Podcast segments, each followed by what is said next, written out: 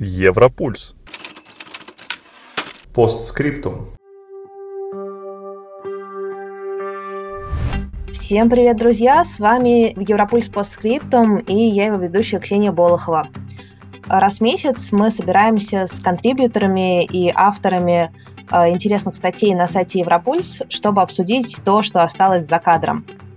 Сегодня у нас необычная тема, мы все-таки такие больше про взрослых, но сегодня мы поговорим про сказки.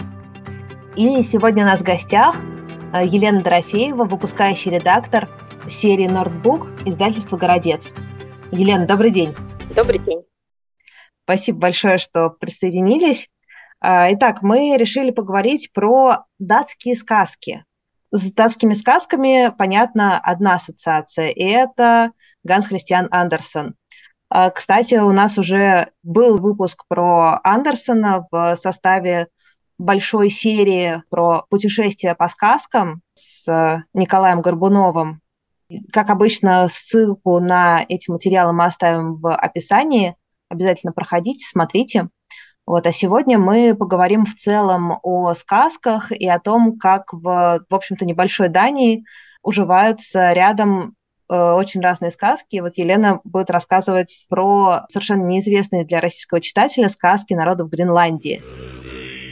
Э, так, вот тут у меня вопрос. Это народы Гренландии или там живет один народ?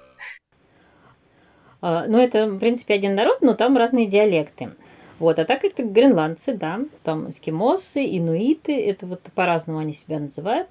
Но это, в общем, именно мы говорим, если территориально, то это Гренландия, один народ, да. Угу. Ну, давайте мы начнем, наверное, с более известного для российского читателя мира, э, сказки Андерсона, потому что мы как-то настолько с ними срослись, то есть какая-нибудь «Дюймовочка», например, «Гуси-лебеди», «Стойкий оловянный солдатик». Э, сложно поверить, что это было написано в другой стране. Как вы думаете, насколько датские сказки Андерсона, или они настолько универсальные, что уже какая-то национальная специфика потерялась. Э, вообще сказки Андерсона действительно, они очень универсальны. Они воспринимаются абсолютно как вот свои родные в разных странах, и в Дании, и в Европе, и в России. И особенно, кстати, вот на русском языке здесь большая заслуга еще переводчиков. Или супруги Ганзен – Анна и Петр Ганзен, которые именно создали и классические, канонические переводы и нашли удивительные какие-то названия, вот та же «Дюймовочка». Это, в общем-то, их находка, потому что по-датски это сказка, ее героиню зовут Лизок Свершок, вот, а по-русски так красиво «Дюймовочка». А, вот. Э, но, конечно, в сказках Андерсона все-таки есть особый такой датский взгляд на мир и какие-то датские реалии, но их достаточно трудно найти. То есть тут надо постараться, чтобы их отыскать. Э, ну вот если человек э, внимательный читатель и хорошо знает, например, Данию, то он их заметит. И, например, вот известная всем сказка про огниво, мало кто, наверное, обратил внимание на то, что глаза, помните, там были собаки с огромными глазами, и, например, глаза собаки сравниваются с круглой, были глаза как круглая башня. Круглая башня – это реальное здание, это здание обсерватории в Копенгагене, то есть оно так и называлось «Круглая башня». И житель Копенгагена или тот, кто там бывал, может себе представить, какого они размера. Вот. Uh, да, и тут я не могу не сделать еще раз отсылку. Дело в том, что как раз uh, географические привязки андерсоновских сказок uh, мы обсуждали в этой серии статей с Николаем Горбуновым. И я даже больше скажу, мы хотели брать именно огниво, но так получилось, что кроме круглой башни там сложно вычленить еще какие-то реальные места. Но да, действительно, географические привязки, вот они существуют. Да, они существуют, но в то же время вот они э, для Андерсона даже были не всегда важны. И, кстати, важно отметить, что он очень любил путешествовать. И многие сказки написаны, и действия в них происходят совсем не в Дании. И в Швейцарии, и в Италии. То есть он ездил по Европе очень активно, и там и писал многие сказки, в том числе, тоже надо иметь в виду. Угу. Насколько я понимаю, для Андерсона вообще сказка uh, не была таким произведением для ребенка. Я вот читала такой анекдот, что когда ему сделали памятник э, при жизни, А, он всячески просил убрать с памятника детей. Да, да, да, да, это правда. То есть вот его слава как детского писателя, вот она его не устраивала совсем. На самом деле он э, считал себя серьезным таким писателем, взрослым. Он написал, кстати, очень э, интересный роман «Импровизатор». Он написал достаточно много и прозы, и автобиографию «Сказка моей жизни». Э, и на самом деле сами сказки сначала начал писать их для взрослых. Сказки, рассказанные детям, первый сборник, на самом-то деле он был не совсем детский некоторые сказки, если так посмотреть, они ну, какие-то странные для детского восприятия. Где-то слишком жестокое, может быть, что-то или непонятное ребенку. Первый сборник был написан вообще-то ну, таким желанием подзаработать немного, на самом деле. То есть это был, были заказаны ему эти сказки. И потом ему это очень понравилось, он продолжал писать дальше – Э, и Андерсон, он потом отмечал такой момент, что я пишу эти сказки, они, их могут читать и дети. Э, но в этих сказках, как правило, такой двойной, скажем, подтекст, то есть есть эм, такой уровень история, понятная детям, а есть другая параллельная, более глубокая, скажем, такое подводное течение, которое э, понимают уже только взрослые.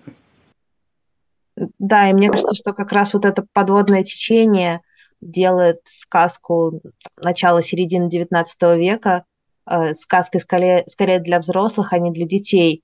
Потому что вот если вспомнить те же сборники «Братьев Гримм», не помню, но, наверное, Шарль Перо тоже этим грешил, там же очень много каких-то неаппетитных подробностей, да, там и про отрубание конечностей, и про какое-то прям да, совершенно да, да. обыденным языком нас... про насилие рассказывать детям, вот, да, да, но здесь надо, кстати, иметь в виду, что в основе вот этих сказок, особенно братьев Гримм и Шарль Перо, кстати, тоже, это ведь народные сказки. А народные сказки и литературные – это совсем разное. И народные сказки – это как раз вот очень все прямым текстом, это очень суровое, может быть реальность, которая передавалась как так из поколения в поколение. Это какой-то сарказм, кстати, гротеск. Э, то есть народная сказка это такой особый жанр, и его просто так детям-то ну, нельзя давать читать. И, как правило, эти сказки просто потом адаптировались теми же братьями Гриб, они адаптировались для детей. А вот если читать неадаптированные варианты, они тоже издавались, то они, конечно, да, совсем не детскими могут показаться.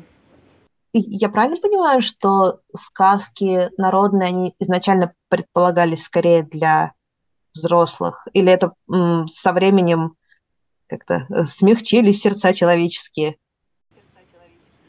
А, ну, вообще народные сказки – это такой жанр, когда просто какие-то истории передавались из поколения в поколение, чтобы их не забыть. И, в общем-то, там было не особо важно, вот, э, кто будет слушать. Главное было сохранить эту историю и передать ее следующему поколению. Вот. А дальше уже, э, начиная с 19 века, в 20 веке, уже стали люди э, щепетильнее относиться к этому. Именно появилась детская литература как понятие. И вот эти многие народные сюжеты, они адаптировались уже для детей. А если мы посмотрим на современные сказки, в том числе современные сказки датских писателей. Есть ли в них какие-то принципиальные отличия от того же 20 века, 19 -го? Ну, конечно, современная детская литература, она очень разнообразна. И в Дании читают и очень популярные какие-то известные, ну, то есть переводные сказки. Но именно свои датские э, сказки, они вот очень разные. То есть есть э, мир фэнтези, есть сказки просто это истории про обычных детей, про школьников, ну вот такой жанр э, для детей, о детях. Конечно, вот современные сказки 21 века – в них очень много именно фантазийного элемента, очень жанр вообще фэнтези, он популярен и среди взрослых, и среди и в детской литературе также. И, например, кстати, у нас в издательстве две книжки вышли датской писательницы а, про девочку Мирью, такая девочка эльф. И казалось бы, вот действие происходит совсем в другом мире, в мире эльфов. Но на самом-то деле проблемы обсуждаются обычных подростков современных, Э, те же вопросы отцов и детей, отношений со, со сверстниками, все вот это, но в такой оболочке интересной, все происходит где-то в лесу, в мире эльфов. А, вот, это такая вот, да, тоже очень интересная тема. Вот, и до сих пор, между прочим, и сказки Андерсона, и вот такие классические сказки, они тоже популярны, их читают детям. Я вот специально даже спрашивала, как сегодня относятся к Андерсону, и его сказки сегодня также читают и детям маленьким перед сном, и в школе тоже дети читают, то есть он остается таким живым классиком. Давайте сразу скажем слушателям, что ссылка а, на эту книжку про Мирию будет в описании. Да. Вот у нас две книжки вышло про Мирию, и готовим еще и продолжение. Угу. А, да, а, давайте перейдем к гренландским сказкам. Что-то мне подсказывает, что они ближе к такому народному творчеству. И, Лена, вот вы мне говорили, что это первый перевод на русский язык этих сказок и вообще сказок из Гренландии. Да, вот это у нас очень интересная история. У нас изданы две книги.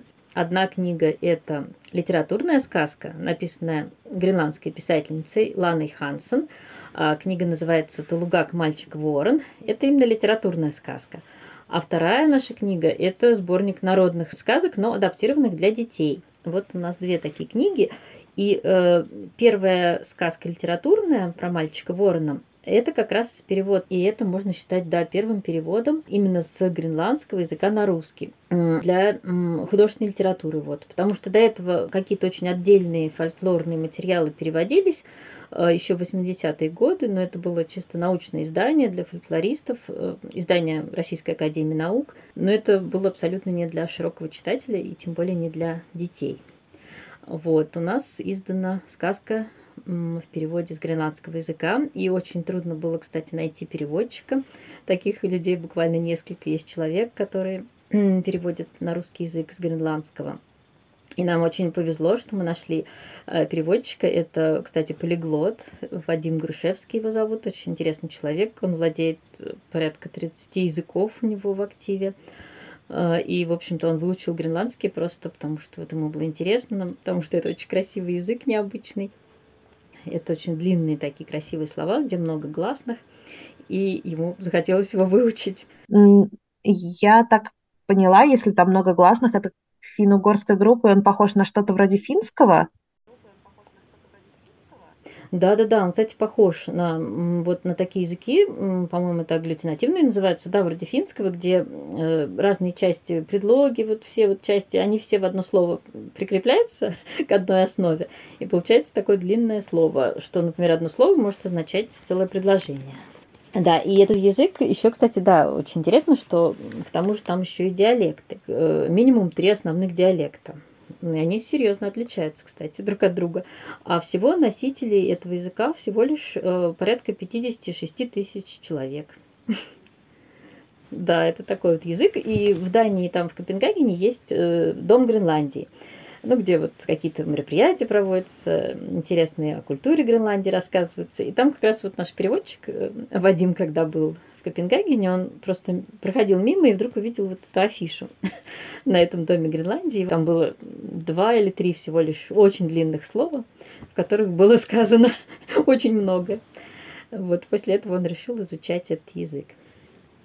Ну, скорее он так, с научной точки зрения, с лингвистической э, этот язык изучал. А как раз вот представилась такая возможность перевести книгу художественную, и он был очень рад тоже. И мы, конечно, также. Э, вот Лана Хансен, она ну, и писательница, и она очень серьезно занимается экологией. Вот таким прям экологическим активизмом. Это вообще достаточно популярно в Гренландии, потому что э, в Гренландии как раз люди гораздо более сильно ощущают вот это глобальное потепление, о котором мы так говорим, но понаслышке скорее. А там вот это таяние льдов, изменение климата, оно действительно ощутимо. И поэтому вот Лана Хансен выбрала темой своей сказки экологическую проблематику, но на основе как раз гренландской мифологии. И это получилось очень интересно. Тулугак это вообще по-гренландски и означает ворон. То есть это мальчик-ворон, э, обычный мальчик, который учится в третьем классе и который мог превращаться в ворона. Вот такая у него была особенность. И вот э, там идет такие два параллельных мира. С одной стороны, это обычная школа, какие-то отношения детей, а с другой стороны, мальчик превращается в ворона, и он видит э, планету, которая находится в таком трудном состоянии экологического кризиса. И там вдруг вступают герои очень оригинальные, именно из гренландской мифологии, которые совершенно неизвестны, ну, не российскому читателю, не вообще, я думаю, европейскому. Это, например, Матерь воды, это Дух льда, вот такие специфические персонажи, а именно северные. Ну, не говоря уже о животных, птицах. То есть вот там этот мир очень интересно представлен, а, северный. А, и как раз есть такая легенда о том, что Матерь воды, такая владычица морская, которая живет на дне а, морей, и вот э, у нее очень длинные волосы, и когда люди плохо себя ведут, так скажем, нарушают мир гармоничной природы, э, загрязняют природу, то она очень сердится, и, собственно, в ее волосах запутываются все морские существа, животные, а это же основная пища для народов Гренландии. И люди страдают даже от голода. И вот чтобы ее задобрить, чтобы она их простила и отпустила всех этих животных, различные подарки ей нужно дарить, ее уговаривать, тогда вот она уступит и э, все будет хорошо. И вот мальчику как раз и дают такое задание привезти подарки для вот этой матери воды и попросить у нее прощения. И как бы люди вот, они понимают, что неправильно много они делают и наносят вред природе. И вот в этой, казалось бы, сказке, ну, там есть и история отношений с девочкой, там есть и такой сказочный элемент путешествия, и какое-то соперничество, то есть такая хорошая история интересная вот, для детей, ну, такого среднего школьного возраста. А в конце, тем не менее, дается такой познавательный э, элемент, как вот в нонфикшн литературе, небольшая справка о том, что такое глобальное потепление, чтобы дети понимали, вот, собственно, о чем это, что это все действительно не сказка, а существует в реальной жизни, какими последствиями это грозит. И даже такие небольшие советы, что может, может сделать каждый из нас, чтобы хотя бы чуть-чуть изменить ситуацию, как там экономить электроэнергию, Э, вот такой момент тоже он интересный, познавательный. Класс. А, Вопрос да. о современной повестке. Да, да. Вот. И еще интересно, э, в детской книге, конечно, очень важны иллюстрации. И как раз в этих книгах, в обеих, иллюстрации именно гренландских художников разных. И очень это необычно. И так, ну вот, в этой книге Тулугак «Мальчик Ворон» вообще такой очень необычный дизайн – Э, там и классические иллюстрации, и такие какие-то коллажи. В общем, очень книга красивая. Очень круто. Я прям захотела тоже приобщиться. Да, это интересно. Да, а вот э, ну, про вторую книжку мы сейчас тогда поговорим отдельно, которая называется «Одноглазый великан. Э, сказки и легенды Гренландии». И вот эти народные сказки собрала датская журналистка и библиотекарь Гунвар Бьерре. Она собрала, собственно, эти сказки и адаптировала для детей. И э, это очень интересно, потому что это совершенно другая какая-то вообще планета. Это особое отношение, кстати, вот к шаманам. У нас какое-то такое э, ассоциация, да, с этим словом. Да, шаманы какие-то непонятные люди. А на самом деле вот в гренландской культуре совсем другое отношение. Это человек – именно владеющий знаниями, мудрец, чтобы стать шаманом, много лет учится, и большие там испытания должен пройти человек. А, и шаман вообще иногда единственный, кто может и вылечить, и вообще спасти.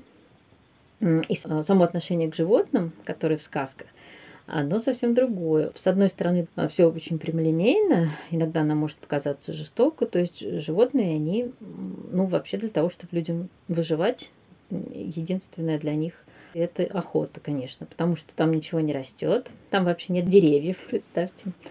Вот. И единственное, это вот охота, это рыба, это белые медведи.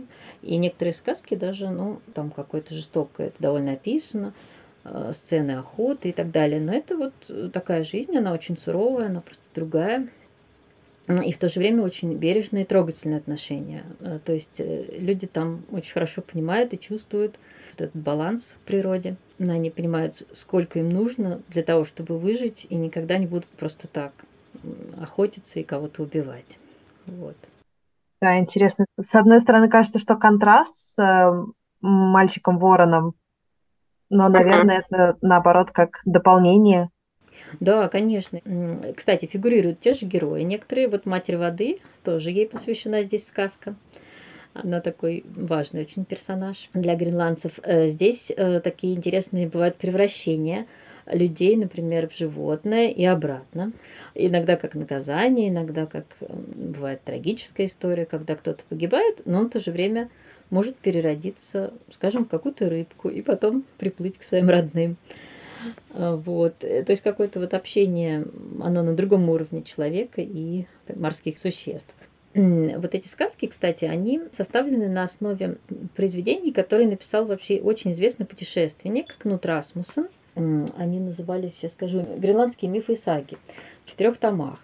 И вот именно на основе, в основном этой серии книг как раз э, Гунвар, она и выбирала сюжеты, адаптировала для детей. Но, кстати говоря, все-таки то, что подходит гренландским детям, не все может подойти русскоязычным детям. Мы выбрали из 35 сказок, которые входили вот в это издание, мы выбрали 22. Все-таки решили, что некоторые, наверное, э, ну, не подойдут, будут слишком непонятны или вызовут вопросы даже у родителей. Некоторые вот были слишком слишком жесткие, скажем, для нашего восприятия. Можете какой-нибудь пример привести?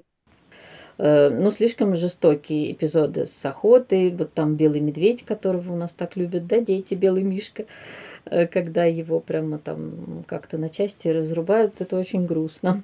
Или же, например, были даже э, некоторые вообще эпизоды. Была сказка, где был эпизод с инцестом, например, такое бывает в народных сказках. И это тоже как бы, ну, нам показалось, будет слишком. И какие-то давать комментарии. Ну, тогда была бы книжка просто для другого возраста. А нам хотелось все-таки, чтобы это было 6+. Поэтому мы такие сказки все-таки э, не стали включать. И, ну, издательство, кстати, очень поднеслось с пониманием. И просто мы им предоставили тот список сказок, которые мы хотели бы взять, и они их утвердили. И, кстати, интересно, что эту книжку переводили на несколько языков. Вот, например, в Канаде она вышла полностью. А вот еще я забыла в какой-то стране, или во Франции, или в Англии, тоже вышло с сокращениями, как у нас. Вот, так что это по-разному воспринимается разными народами, и они к этому э, относятся с пониманием. Да. А не знаете, вот по другим странам, кто, в принципе, проявляет больше интерес, если не брать Данию как условно иностранную страну? Да-да, Дания это вообще не считается. Они изначально издают и на датском, кстати, и на ну, гренландском. Насколько я знаю, в основном у них, как правило, обязательно перевод первый на английский язык делается. Когда есть английский перевод, сразу же любой издатель да, в любой стране может посмотреть. Нам сначала тоже, кстати, показывали английский перевод. А, и в некоторых странах, как я знаю, даже, кстати, нет переводчиков э, именно с гренландского, и разрешается переводить из датского и с английского. Но мы как раз очень хотели вот э, книгу Ланы Хансен перевести именно с языка оригинала. Вот. Поэтому переводится на английский, ну, традиционно на немецкий, кстати, тоже. Вот немцы очень много переводят, э, таких даже редких, с редких языков. Вот, как правило, вот основные европейские языки в первую очередь идут английский, э, немецкий, иногда французский. Э, здесь такие есть интересные сказки, э, иногда суровые. Они вошли в нашу книжку, например, как старик заточил детей в скале, всего лишь за то, что они над ним посмеялись казалось бы, так вот жестоко, но это вот отношение такое к старикам очень уважительное. И потом с большим-большим трудом все-таки родителям удалось их освободить.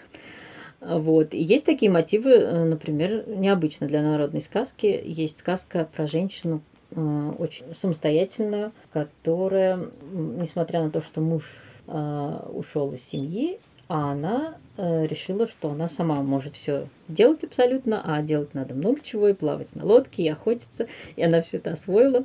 В общем, обеспечивала семью, в общем, такая современная очень сказка. И потом в итоге даже этот муж к ней вернулся, и она его простила. Вот, есть какие-то вот такие необычные очень сюжеты, как э, девушка вышла замуж за креветку.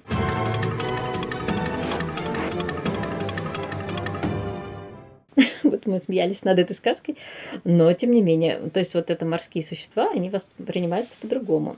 Креветка это был мужского рода персонаж, который женился на девушке. И все у них было хорошо, но единственное, что была очень любопытная теща. Да, вот, и эта теща, она там стала как-то подглядывать, и за, так, за любопытство была жестоко наказана. Слушайте, как интересно, почти как у нас э, лягушка Да, в Гренландии креветка. Да, креветка. Ой, прям, да, перекликается сюжет. Правда, там муж был любопытный, да, у царевны лягушки? Да-да-да. Да, вот это такой мотив, видимо, что любопытство, оно вот это порог. Еще интересно в этой книжке то, что здесь тоже есть такой познавательный элемент, эм, хотя это сказки, но в конце дается словарик. И вот это для нас прям очень большая находка, потому что для детей, да, которые вообще не знакомы с этой культурой, это очень интересно. В конце идет словарик, там есть картинки, там объясняется, во-первых, название вот этих многочисленных морских персонажей. Тут есть такие Э, названия очень сложные. Например, аммасаак, а это, оказывается, по-русски мойва, такая рыба. И очень разные названия вот этих рыб, э, каких-то деталей одежды, что носят люди, да, э, или где вот они живут. Ну, в общем, это очень интересно, и там все объясняется. Вот, это очень нам понравилось, и мы как раз его Э, старались сделать как можно лучше. Это не всегда, кстати, было понятно. Вот для этого нам очень помогла наша консультант Галина, очень интересная женщина, которая много лет живет уже в Гренландии. Она родом из России, причем вот. И э, потом она вышла замуж вот за гренландца и живет там уже больше 10 лет. Вот, например, в их деревне небольшой, там просто они отпиливают кусочек льда, растапливают, получают воду. И, в общем, вот так вот живут очень, э, ну, такой трудно, да, себе представить, чтобы жить э, совсем вот так без удобств, но вот они находят в этом какой-то вот свой уникальный мир, эм, путешествуют там, занимаются исследованиями, очень они в таких, скажем, близких отношениях с миром, конечно же, природы, особенно с водным миром, постоянно какие-то Э, на лодках, кстати, плавают, изучают вот эту фауну морскую, флору. В общем, такой особый мир совершенно. Да, очень интересно. Насколько это вообще детская такая литература? Возвращаясь опять, наверное, к вопросу о сказках. Да.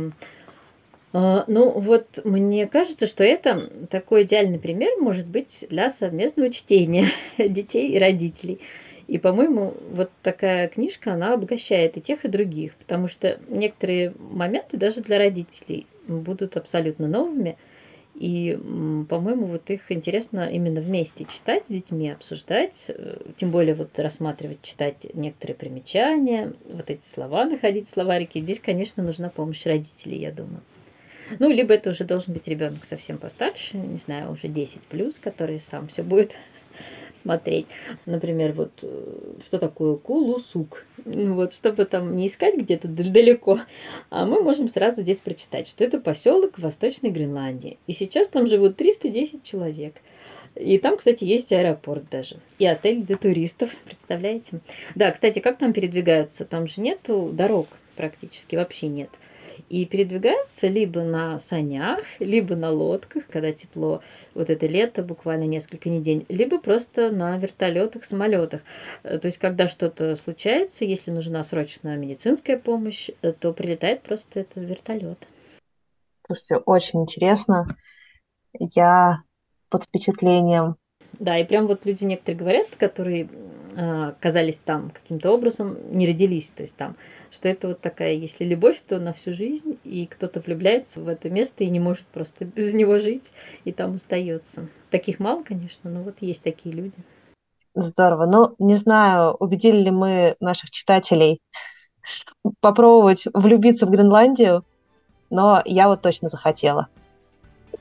Да, думаю, стоит попробовать. Почитать сказки в любом случае будет очень интересно. Здорово. Мне кажется, на этой радостной ноте мы можем поблагодарить нашу сегодняшнюю гостью. Я напоминаю, что с нами была Елена Дорофеева, и это был Европульс по скрипту. Пока!